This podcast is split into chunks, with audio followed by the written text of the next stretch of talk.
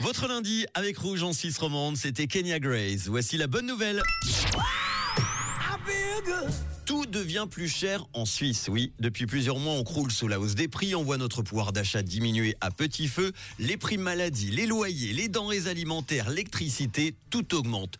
Tout pas si sûr. Il y a quand même aussi une bonne nouvelle et j'avais envie de vous en parler. Une bonne nouvelle pour le porte-monnaie en ce début d'année. Le prix de certains produits industriels va baisser effectivement en raison des droits d'importation.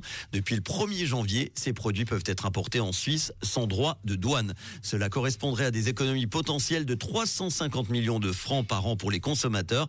Avis par exemple aux fashionistas, c'est sur les habits qu'on pourrait épargner le plus. Pour les adeptes de la mobilité douce, les vélos aussi seront moins chers en 2024. Pour les plus fêmards, pas de panique, le prix des e-bikes va dégringoler aussi. Et décidément, c'est la bonne année pour refaire votre garde-robe. Les chaussures resteront aussi bon marché en cette nouvelle année.